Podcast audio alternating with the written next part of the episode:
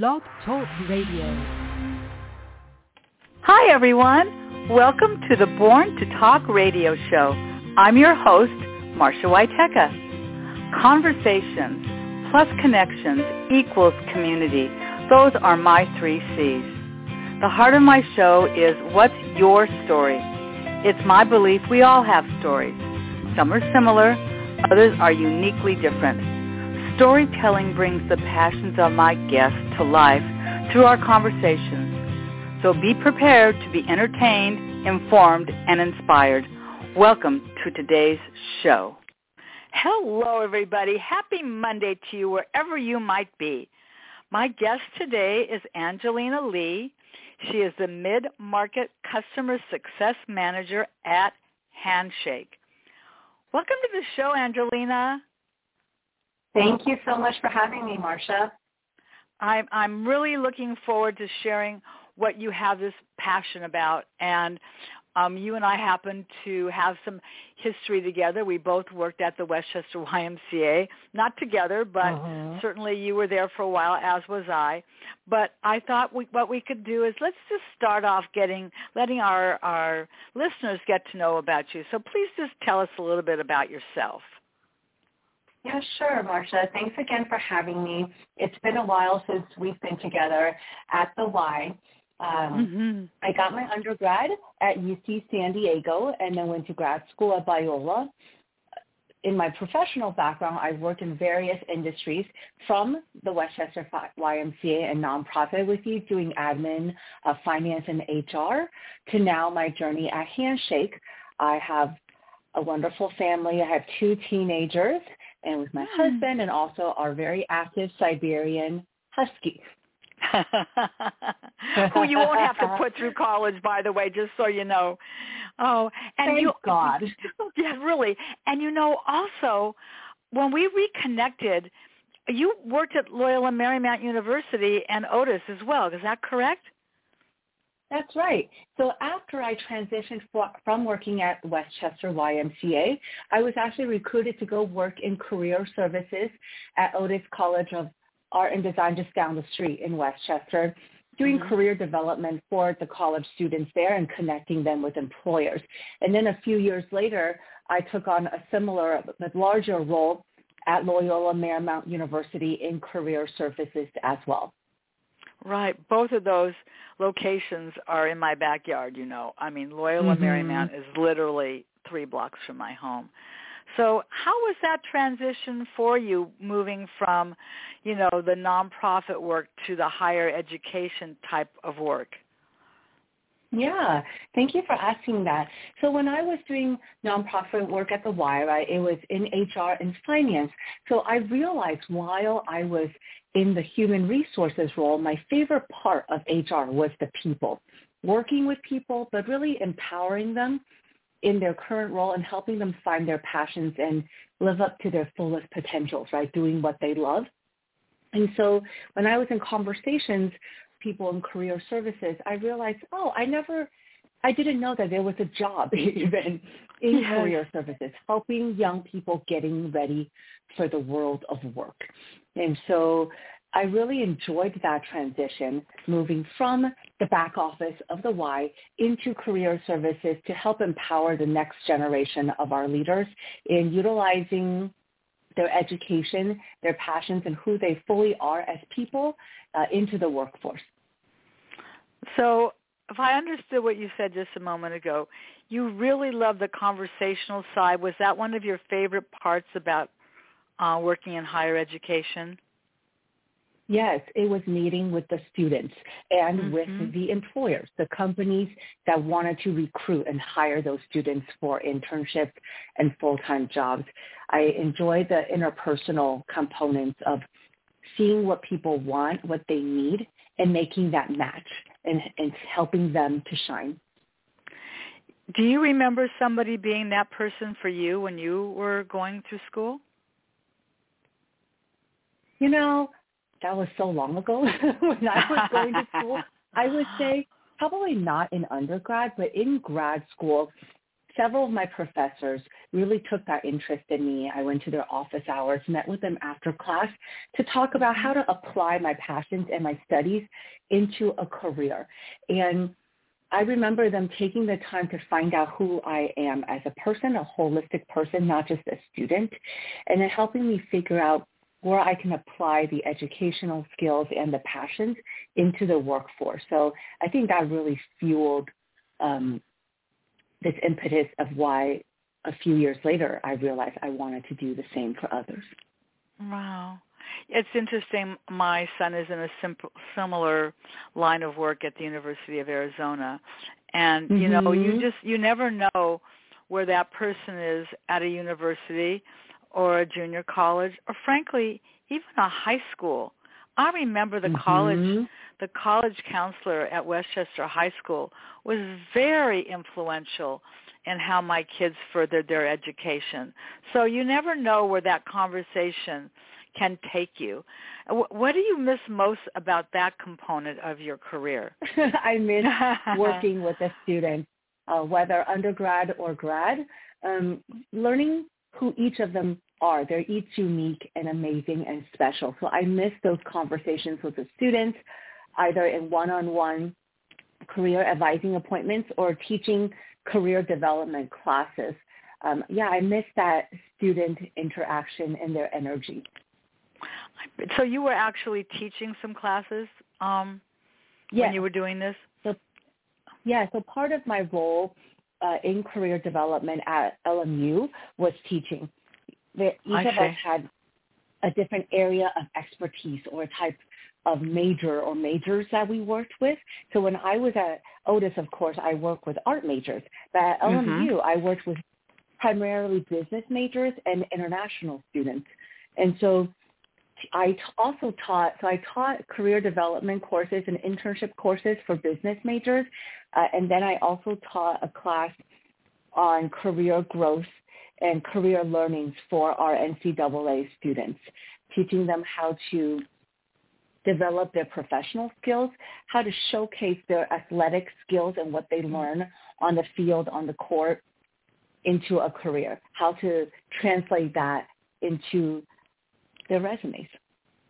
That's that's great. You, you know because what that says to me is that it wasn't you weren't one dimensional when you talked mm-hmm. when you mm-hmm. just mentioned that not only were you helping them with their academic how that also relates as being a team member, as being an athlete, as balancing mm-hmm. time. You know, I mean, I raised two college kids. I know what that's like. And, mm-hmm. you know, there's a lot to it. And I think that today's competition and being successful and getting into college and doing all the things you want to do and then your career, you know, which kind of frankly leads us right into where you are today. And that's your company handshake, which I mm-hmm. love. I love your title. And I wasn't familiar with what mid-market meant. I, maybe you could even maybe you could just define what this means. You are called the mid-market customer success manager at Handshake. I really didn't know what that meant. Yeah, you know, that's a mouthful, huh? So it's kind of a long title. I had to learn what that meant too uh, when I first came on board. And mid-market basically means mid-size companies. So companies from 250 to a thousand employees. That's a that's a large range, right? But mid-sized mm-hmm. companies, and they have different needs than larger companies, a thousand plus, five, ten thousand plus, right? And so this right. is my team. Yeah, my team, the mid-market team, we really give tailored uh, customer support. So we're not tech support. Customer success means like consultancy roles we help our customers strategize. And in this case, my team here, our customers are the employers, the companies that are hiring university students or recent graduates, uh, young adults. So helping them strategize on how to talk to Gen Z, because I am far from Gen Z, way older. I remember when I was in college looking for summer jobs, internships, and even after graduation, looking for the full-time jobs, how we functioned then is so different than how Gen Z functions now. So helping them strategize on best practices, what works for a certain kind of students, and talking about uh, the pipeline, right? How to engage with different kinds of talent, having them feed into their recruitment and talent pipeline, not just for a year or two, but for the long term. Nice.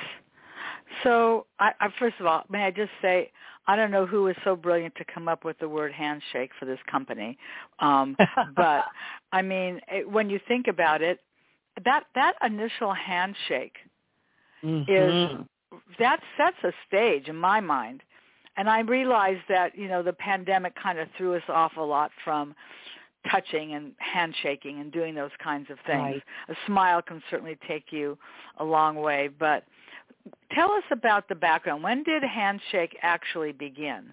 What's the background to that? Yes. You know, Handshake was created by college students for college students initially. So it started in 2014.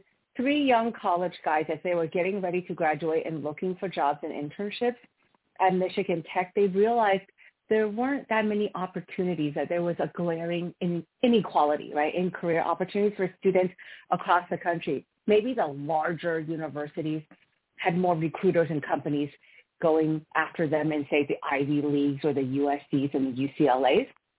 Mm-hmm. And so these three engineers came up with this concept of developing a software that can bridge the opportunity gap. So they built it from the ground up in 2014 pitching their idea to many universities. I actually met our current CEO, Garrett Lord, around that time. I think actually around 2015, 2016, when I was at a college career services and employers conference. Mm. I saw him at one of the vendor booth tables pitching the idea and demoing this platform called Handshake. And I was immediately sold. I was like, this is amazing. It was easy to navigate, right? Mm-hmm. Because they knew exactly what college students were looking for and how they navigated this digital landscape as digital natives.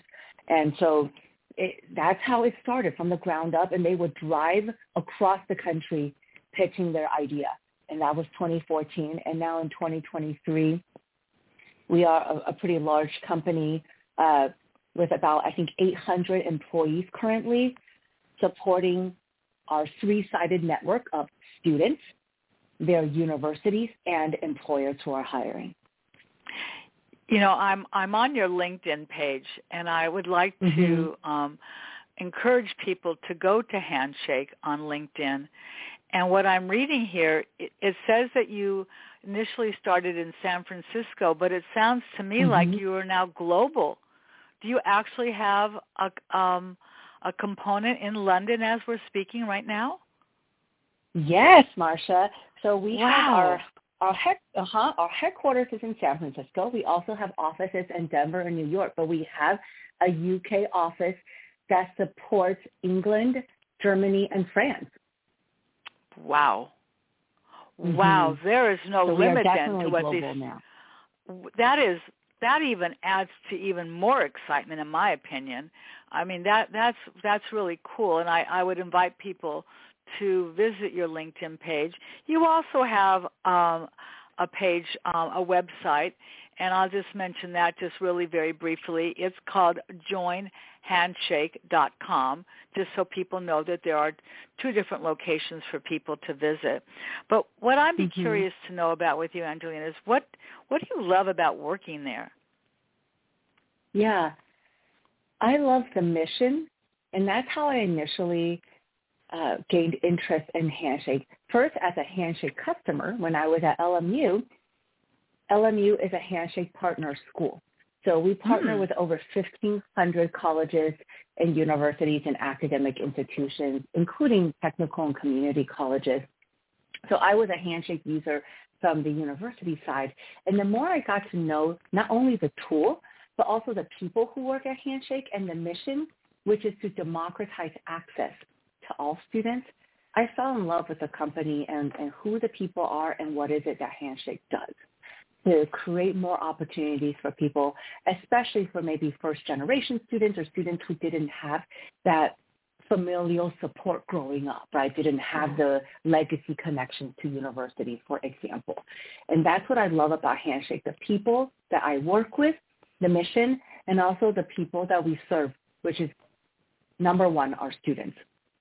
I just, that is just, that's, that's so in keeping with who you are as an individual, which I think is just outstanding. And I'm going to have to check with my son to see if you are connected to the University of Arizona. Perhaps you you might or may not yes, know we that. Are. But they they are a handshake. Yes, they're a handshake school. oh, that's terrific. I'm happy to hear that. So, you know, there obviously are some wonderful success stories, and we have ample time to really talk about some of those success stories. So why don't you share some of those with us right now? You mean like success stories overall with the company or me personally with Handshake? Well, you know something? That's that's an that's an excellent point. Why don't we do this? I would actually like to hear the answer to both of those questions. So you pick which one you'd like to start with because I would like to hear um, what um, what you find are some success stories with with handshake because we're going to talk about your relationship with with them and maybe you want to save mm-hmm. that further down the road but if you want to just talk initially about some success stories at the company itself um, we can always mm-hmm. come back and talk about your success stories okay thank you for that marsha i would say one of the biggest success stories right starting from the ground up since 2014 now Handshake is the number one place where college students go to look for a job and to connect okay. with employers. And so that's a big success, right? From our our um, our CEO and the other founders driving around the country to pitch mm-hmm. their idea to now being the number one place. And also, it's a you. I would say that we are a trusted thought leader with universities and employers. So we host an annual conference called Access, and we just hosted another one in last May. And I think that we have thousands of university career services people and employers, talent acquisition leaders, including C-suite, attending this annual conference to talk about the next steps of work mm-hmm. of how young people look for work, how to engage with them, how to create opportunities for underrepresented groups, for example. And really our leaders in the company have become thought leaders to C-suite, uh, to universities to try to change the landscape of how to recruit early talent and how to value uh, young people in the workplace. I would think that's like one that. of our largest successes. Yeah. Do these do these gentlemen ever do TED Talks? They do. Actually, on our Handshake uh, LinkedIn page, if you look at some of our posts, and I think even on our website, if you go to our newsroom, let me see, we have articles, and our CEO, Garrett, had done a quick TED Talk recently this past spring. He was also mm. featured on MSNBC and various other news outlets. Wow, that's that's really getting the word out, you know, because you know, high school, college counselors, college counselors, there's only so much that they do.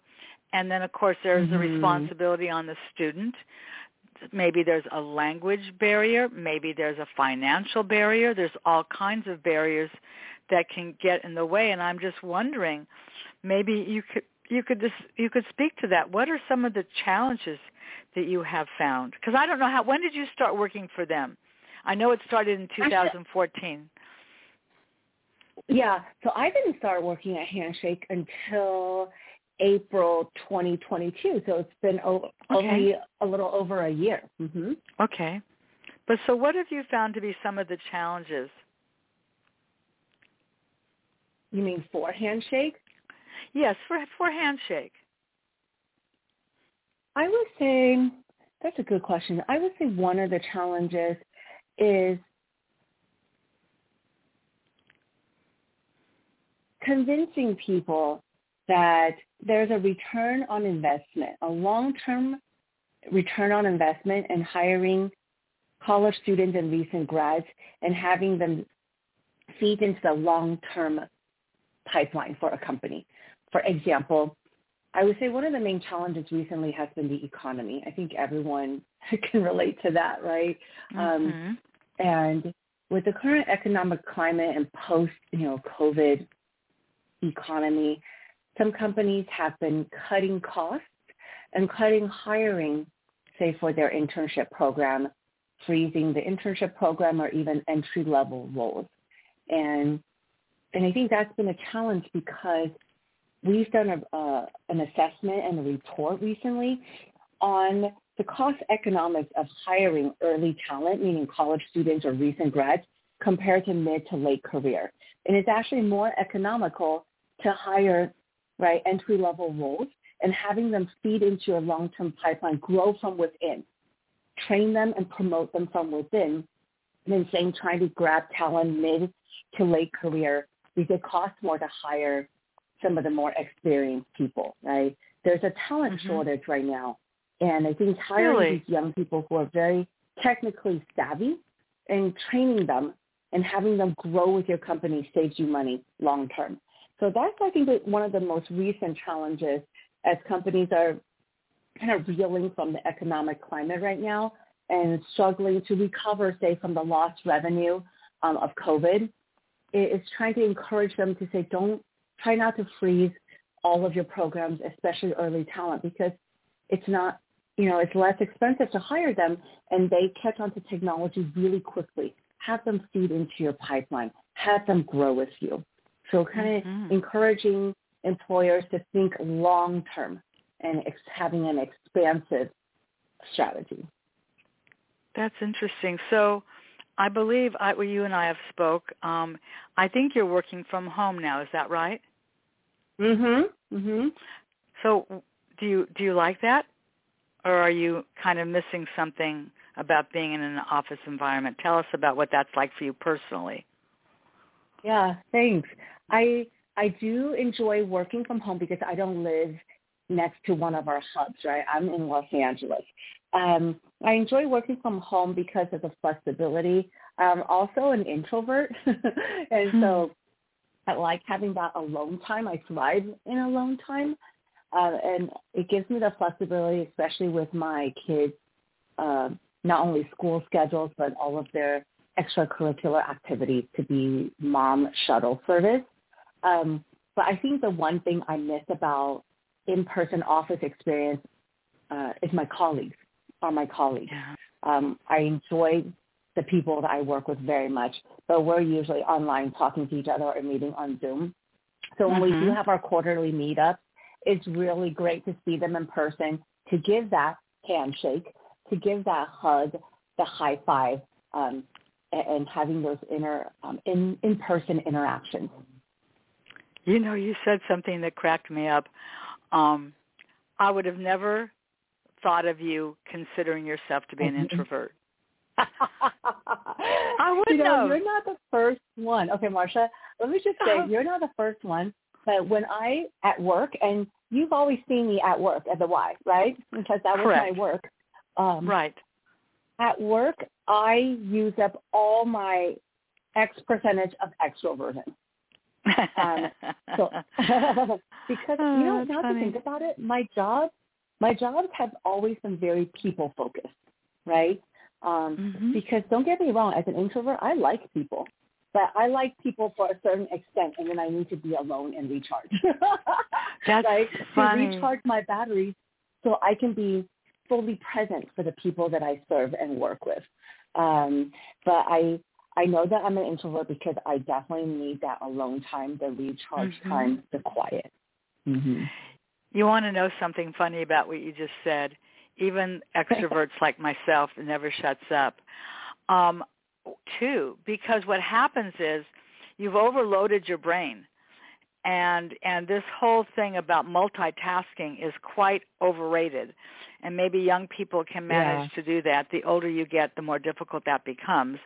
And then instead of being multi um focused, you're like, wait, I, I I often use this analogy. Maybe you'll get this, but I'll say sometimes I feel like I'm a master juggler, and I'm throwing all these balls up in the air. But guess what? They're all hitting me in the head because I'm just trying to do too yeah. many things at the same time, you know. And people people that do too many things at the same time, you know, they they can relate to that. So, you know, I can see where there is definitely listen, I, we could say I work from home, but if I only sat at my office in front of my computer, how would I meet people when I'm out if I'm not outside walking or at the market or wherever I might go? The why, you know, I, I need right. that in my environment as well.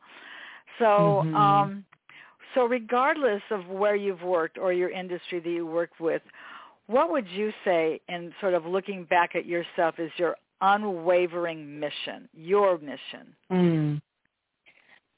I would say my unwavering mission is to make sure that A, people know that they are valued, not just for the work that they produce, that for their whole selves. And number two is I am very passionate about diversity, equity, inclusion, and belonging. So that's part of the handshake mission too, right? The democratizing access to all. But I think for me, especially for those who did not have the opportunities or did not do not have the access, not only with the companies that I work with, those who are my customers, but also internally with Handshake, within Handshake, within our company, uh, and also in my personal sphere. That's my unwavering passion. You know, what's interesting is I think many of us are familiar with DEI, but mm-hmm. you added another initial to that, which is B. Yeah. Is uh-huh. that uh, is that an industry um, um, definition for adding belonging to that? Yes, I would say so. It's a newer in the past couple mm-hmm. of years because I think over the past three years with the pandemic and also the social justice movements, right? It's not just about diversity, equity, or inclusion. It's about belonging, belonging currently where you're at, whether at school or in your workplace, that you are valued for who you are, that you're not just meeting a quota, a diversity quota, for example, mm-hmm. whether having more women in a specific industry, right, or, or more um, Latin people, more people who identify as LGBTQ plus, for example, right? But that you belong, that this is a safe and wonderful place for you to thrive and grow. Mm, I love that. So, mm-hmm. what was your inspiration to go and work at Handshake? You you had a career. What what what drew you there? What was that inspiration like for you? Yeah, I would say too, I've never worked in tech before that, right? I worked in nonprofit administration uh, at the Y with you. And mm-hmm. then I went on to higher ed, which is also nonprofit in a sense. Um, mm-hmm. And I think I really enjoyed while being a Handshake user and customer at LMU on the university side. Like I mentioned earlier, I enjoyed the people who worked there, who I had a chance to interact with, and their mission. And I enjoyed the pace of tech the tech industry where change happened faster. Because it's tech and because Handshake was a startup, right, in 2014, the startup environment I learned implements change a lot faster, whether it's systemic change, um, overall organizational change, or the platform itself from customer feedback. So we think this might work better for us, for our students, for our company, right? Handshake implements change quickly say compared to nonprofit or higher ed. And I really liked that because Handshake mm-hmm. is very open to feedback from the customers and also internally from the employees. And that, that was my impetus to head over to Handshake. And to be clear again, because this is, I'm trying to appreciate um, the mission and what you're doing. So who, the customer is your, is, are the employers looking for employees? Mm-hmm. We okay. have two kinds of customers. Well, we have three kinds of customers. Great question. So Handshake is unique in that sense that we have what we call a three-sided network, three main customers. Number one customer, students, right? Democratizing access to all students, students first. Number two customer, universities, the university career services that host the Handshake platform so that all the students in our partner schools have access to Handshake, such as LMU, Arizona University. And so they can use their single sign-on when they log into their school portals. They can have access to Handshake as well. And then the Okay. third customer, you nailed it, are the employers who are looking for employees.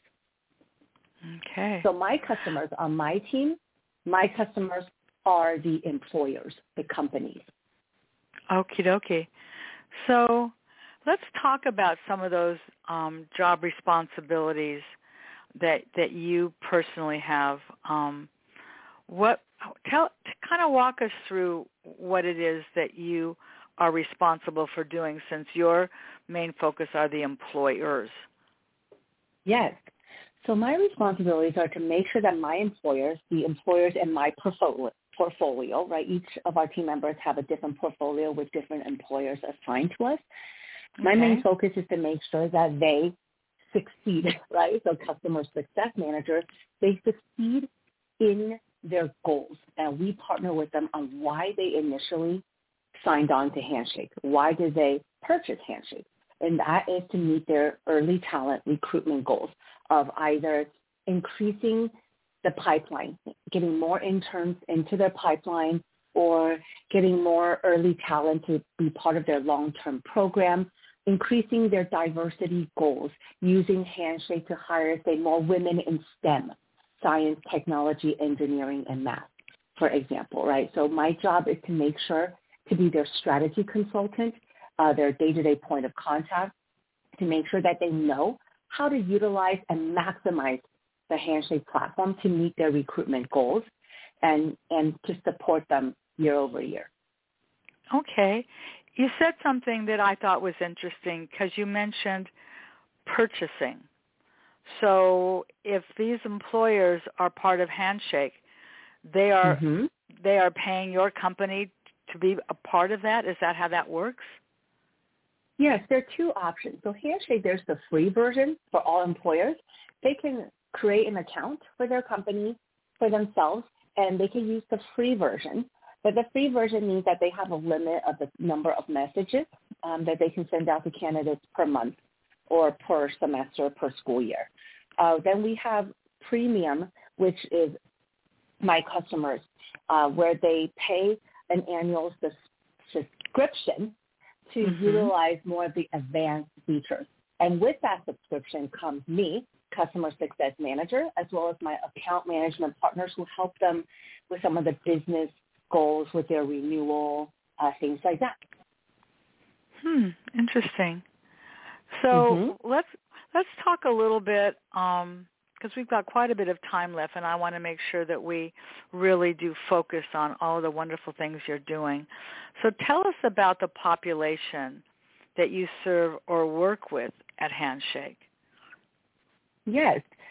So the population that I work with directly, right, are the customers, the employers.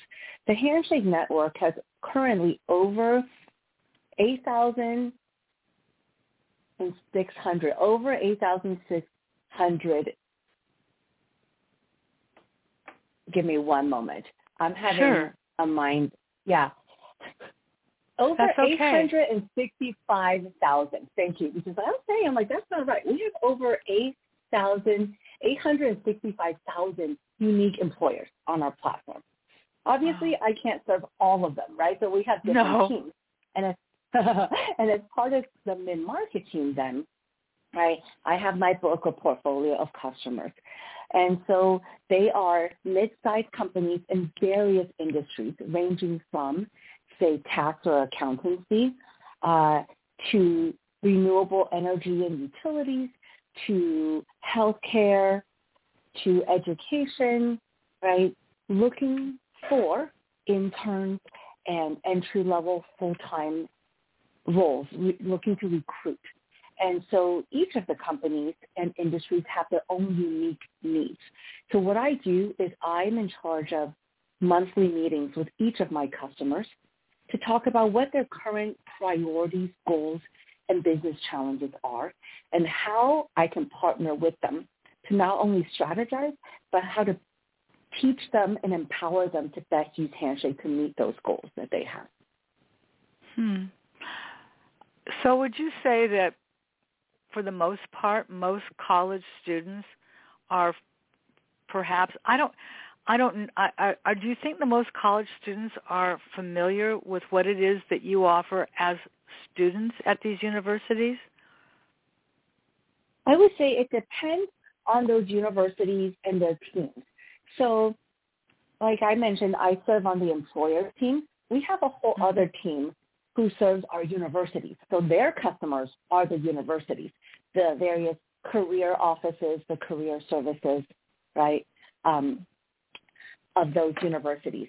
And their job then, that team's job is to make sure that those university partners know how to A, use Handshake, but B, know how to best support their students and their populations, the students that they serve, to mm-hmm. use Handshake to look for internships, jobs, and to connect with employers, either virtually or in person.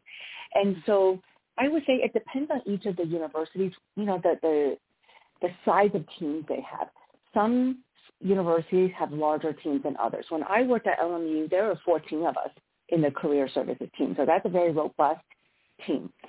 Okay. Some smaller universities have only, say, two or three people in their career services, right? But it's really, I would say the universities, it's their job to let their students know about the Handshake resource. And oftentimes mm-hmm. universities host back to school right when the new school year starts, usually the first week of school. They have either picnic or welcome back. You know how there's like oftentimes a big festival um, look at all the clubs that you can sign up for, right? Right, uh, right. All the services that school offers, right? Um, and usually the career services office, they'll have a table too. And that's when they tell students, okay, you, are you registered for classes? Great. Did you get your pass? Did you get your school ID? Great. Now, did you know that you can download the Handshake app onto your phone or you can just sign in using your school email? This is how you can do this. That should be part of the first week of school, which most universities have. That's great. That I mean that's mm-hmm. you know there's so much to digest when you're first starting off to college, but mm-hmm. you know and and and what your goal is going to be in being part of that process. So you're an advisor. What would you advise a current college student or a recent grad about career development? That's a great question. I would say first and foremost for a current college student, um, you should go check when you log into your school intranet or your school portal, right? See if mm-hmm. there's a careers link or careers button. See if you're part of Handshake School and you can just click on and take a look.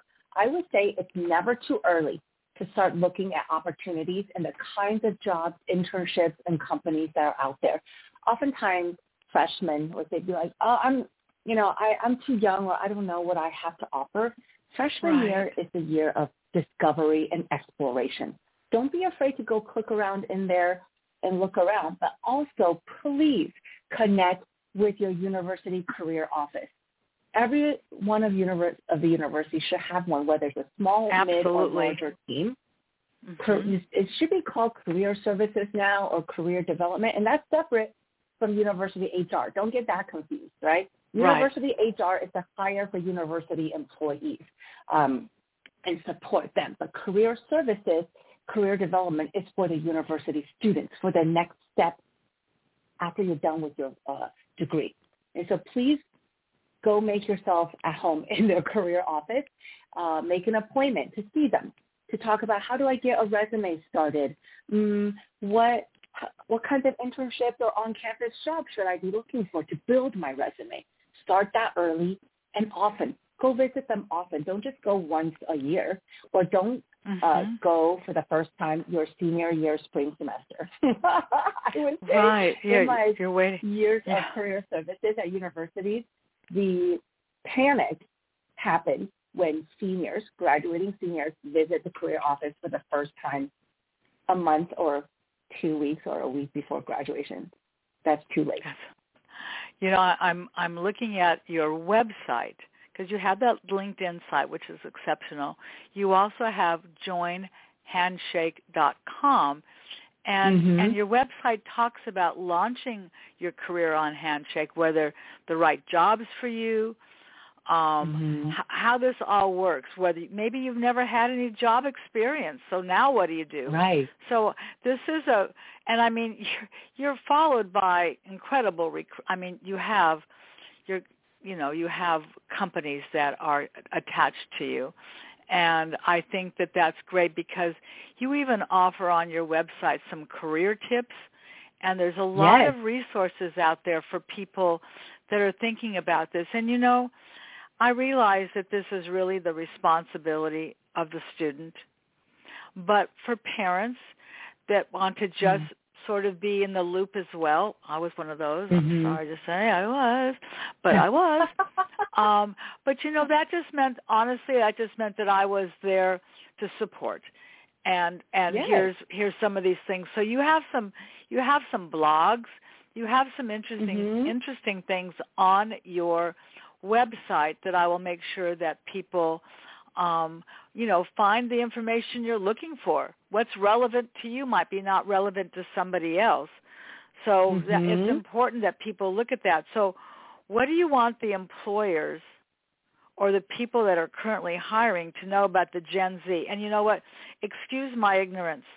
Uh, what level what who who are the Gen Zs? When when were those when were those young people born? What what decade are we talking about?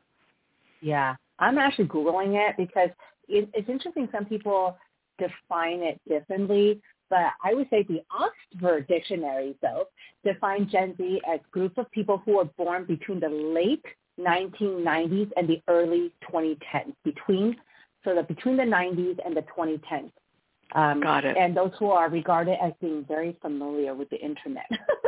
Oh, yeah, there you they go. were No born kidding. With the internet. Absolutely, that's that no no was I. So so what would you want people that are currently hiring to know about this group of people and how they can support this very diverse workforce? Yeah, this is a great question, Marcia. I would say one of the main things to know about Gen Z is that they are digital natives, right? Speaking of born being born with the internet, they are very, very savvy and they have information at their fingertips. So if right, they're looking. They're looking on social media. So if you're an employer, you have a social media presence and if a student is interested in you, you betcha they're looking at not only your company website, the About Us section, the mission section, the job and career sections, they're looking on your social to see what is it that mm-hmm. you post. What is important to your company. I would say another key takeaway from a recent survey and uh, market research that Handshake has done, especially on the class of 2023, the class that is just graduating uh, university, is that they're adjusting their priorities. I would say maybe a few years ago, a lot of the students are looking for the big name companies, the big tech Mm. entertainment. But back to the economy, I think that the current economy has shown us that there has been an economic downturn with some of the big companies that they were doing a lot of massive layoffs, right, Marcia, over the past Yes. six to seven months Yes. massive layoffs and hiring freezes. And so this current recent grad class or graduating class, they're now focused on working for stability. They're adjusting their priorities away from focusing on big name fast growing companies to companies that are stable, companies that offer career mentorship and growth opportunities, right? They, they want that. Um, and because they're very tech savvy, they're going to look. So not only are the technologically focused majors, right, say in engineering or business analytics or information systems, they're not the only ones looking for, say, more tech focused or jobs that have tech skills. I would say liberal arts majors have a lot of the tech skills too, because they're Really? digital natives and they, Mhm. uh-huh, and they taught themselves. So I think it's important for employers to look at their resumes, not only at their majors, but look at the skills section, look at the digital section, and see what is it that they're capable of. Don't get stuck on the major like, oh, sociology. Oh, then they, they don't they they don't qualify for this job. But you never know if this sociology major uh, upskilled themselves and got a certificate in web design, for example, right? That's very common. Or got another certificate or took advanced courses in UX, UI, or in um, various other technical components, even coding, right? A lot of them can do that as well. And I would say the last thing is that you know how it was like all remote during COVID and everyone yes. was looking for all remote roles. But now I think because this current graduating class, they started college during COVID and all their classes were online, now they want more in-person connections. So speaking mm-hmm. of earlier when you asked me that work from home question, I would mm-hmm. say young people now, early talent, they do want the in-person connection. So our recent market trends article cited that more than 70% now of young people, uh, college graduates want, they prefer hybrid work. So fewer and hmm. fewer mm. want fully remote. They want hybrid opportunities, meaning days in office and with the options to one to two days a week maybe log in from home. You know, it's it's interesting because of my close proximity to LMU. You know, it's just three blocks mm-hmm. from my mm-hmm. house. I have a lot of LMU students that live in my neighborhood. There's two houses yeah. across the street from me that are filled with LMU kids.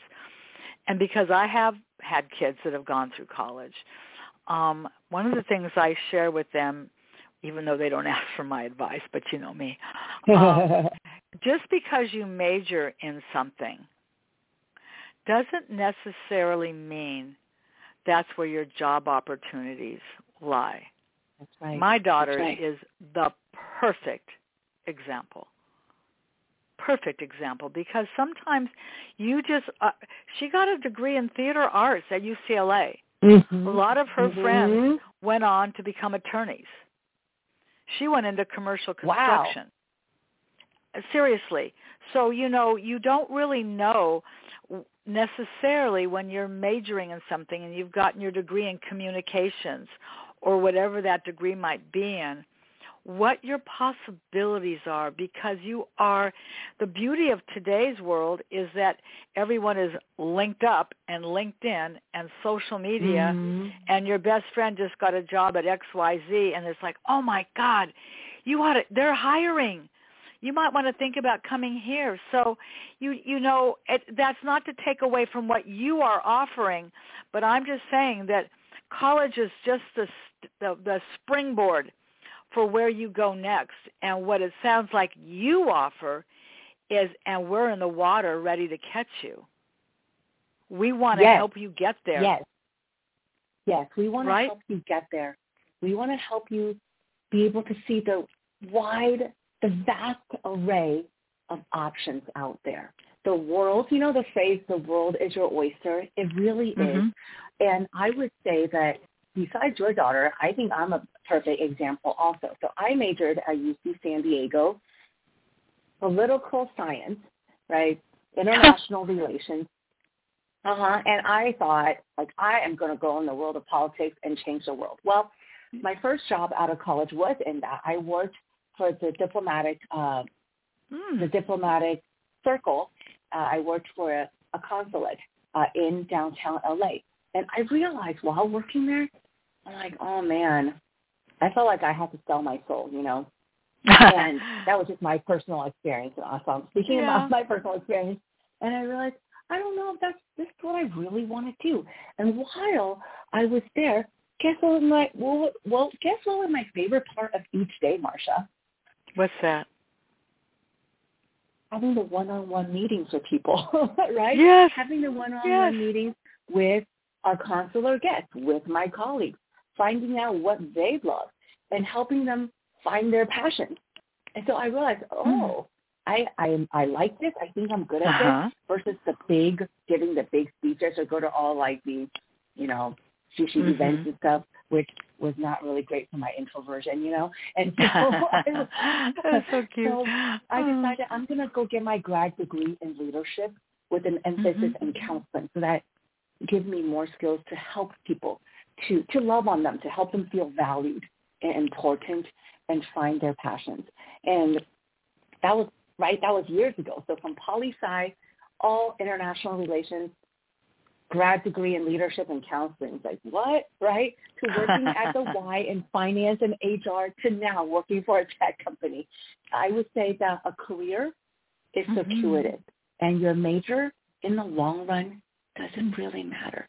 It's your skills, who you know, and how you treat people that are the most important. You bet. And you know, earlier we were talking about successes and challenges, and I wanted to mm-hmm. circle back to that because we were talking about yeah. the companies. But I'd like to know what what about your success stories and and your and your challenges? Why don't you tell us a little bit about that? I'd like to hear that.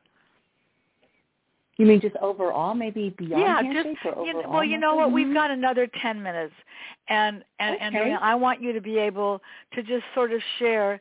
You know, um, I know that people. I've I've mentioned how people can you know, get in touch with Handshake, but you know, like mm-hmm. in any career, there are success stories. There are yeah. challenges at times, and so how, what has that been like for you when you think about your time with um, Handshake?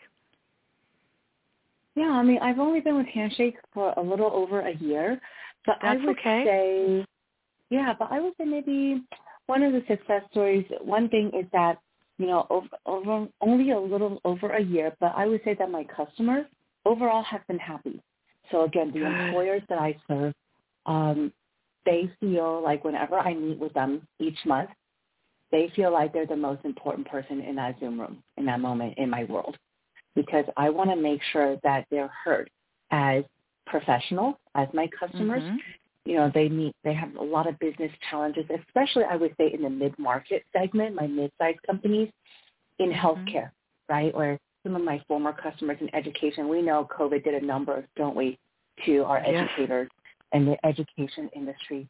So listening to their pain um, and strategizing with them on how we can make it better right? And letting them know that we are in it together. So I would say one of my success stories is that my customers overall are happy and they know that I care about them so that because of that, they, they renew, right? Because they want to continue the partnership with mm-hmm. Handshake, continue working with me and my colleagues. I would say another one is right, my lifelong pa- passion of diversity, equity, inclusion, and belonging. So recently I was selected to be the co-chair or co-lead of um, our Handshake employee resource group. So we have a lot of different resource groups for um, underrepresented groups. So we have resource groups for women, people um, who identify as LGBTQ plus, for example, and we also have one called the Community of People of Color. And so okay. I co-lead that group, and we just create a safe environment, right, to talk about hot topics or things that are so challenging and painful for us. And we have regular meetings where it's kind of like an open forum where we just talk about things um, and make people feel heard and valued and also uh, have conversations with leadership on how we can make certain things better, make improvements. And so I really, I really enjoy that work. I feel like I'm not only contributing to my customers' goals, but also to my colleagues and to creating a place of belonging for my colleagues and I here at Handshake. Um, and I would you say know, maybe going go all ahead. the way. Oh, sorry. Go mm-hmm. ahead. No, no, no, no. I'll finish your thought, please. And I would say maybe overall in my career, going back to all the way back to the Y when you and I first met, I would say maybe I see one success is that you and I we still like each other and we still keep in touch, right? Mm-hmm. Is that right. I I value people. And I would say at every company and every career journey, there are always many ups and downs. Some are within our control and some are outside of our control. One of the things I value most is keeping in touch with former colleagues who I consider friends. Who I, if I see you at Trader Joe's, I'm not going to like run the other way, right? Yes. Um, I value not burning bridges. I value mm-hmm. continuing the the relationship and that people are the biggest commodity that we all have. And you know, because people know that about you, it's a win-win because it's mutual. It's not it's mm. not it's not fake. You are authentic. And because you are authentic, that's how you come across. And so people know that about you and they trust you. And all of those personality traits go into making people feel successful. But I'm sure there's been some challenges along the way, right? Mm-hmm. Yeah, for sure. yeah. But you know, you who can you talk to that isn't going to tell you that they haven't had a challenge along the way? I mean, yeah, you know, sure. we we all have in some in some format or another, you know, whether it's job related, whether it's personal related, whatever that might be, mm-hmm. we you know, it, it happens. But yeah. you know, it, it it it is what it is, as my husband would say. But yeah, I, I'm I'm curious to know this about you because we do have a few more minutes left, and I think this would be great to hear about this because it kind of takes us back to who you are as a person, mm-hmm. and that is, mm-hmm. you know, we can't work 24/7 because first of all, we'll we'll burn out and we won't even yeah. be happy people and no one will want to be around us. We have to have some balance in our life. And I think that's mm-hmm. a word that isn't used often enough. I, I think that yeah. and I I would apply myself to that same that same um thought that there needs to be balance between your between your work life and between your home life and your personal mm-hmm. life. And so I'm just wondering when you're outside of work, what are some of your hobbies and your interests that keeps you kind of balanced and grounded? Yeah, thank you for that. I would say I love music. I love listening to music and playing music. So oh. I would say like Mhm. Playing so meaning self care. Yeah. Let so me I, interrupt I play you. piano. Oh, okay. That's what you actually not playing it like I've just put the radio on. You're saying okay, oh, yeah, so I you mean, play I like the, the, piano, radio, but but no, yeah, you're so I play about piano play. and yeah, and I play piano and guitar. So I just do it for the joy of it. Um, mm-hmm. I would say one thing, one one of the greatest things my parents have done for me is they did not force me. Maybe like a lot of, mm, I'll just say like a lot of Asian families and Asian American families, I really value these musical skills. And I know some of my friends, they felt like they were forced. Uh, Mm-hmm. my my aunt is a piano teacher, prolific piano teacher, and I Mm. remember she tried with me when I was seven years old, and I would squirm and not sit still at all on that bench. I kept looking outside. I kept looking outside, and she realized I wanted to go play. Um, I was a very active child, and so she told my mom, and that's words of wisdom: don't force her. She, Mm. if she has the propensity for it, she'll come back to it later. And so my parents didn't force me. Um, let me go outside, go roller skate till my heart was content. You know, I lived across the park and they had a little roller skating outdoor rink, so that's what I did every day. And years later in middle school, beginning of high school, I joined like a church band and I realized I'm the only one who didn't play an instrument and who couldn't read music. I could sing, but that was it. So I started taking piano not because I was going to go to any festivals or competitions because I started too late, but just for the joy of it. And so Mm. one of the things I do for myself and I enjoy with my family, um, both of my daughters play instruments also, is we make music together at home just for the fun of it. Oh. Um, yeah, and so that's that's one of my my joys that feed my soul. Another one is I I like to do yoga. I think especially in very stressful seasons, yeah, in stressful Mhm. seasons, I do yoga. Um, and I um, I, ha- I haven't had as much time to go to classes, in-person classes anymore, but I have a couple of online yoga teachers I really enjoy.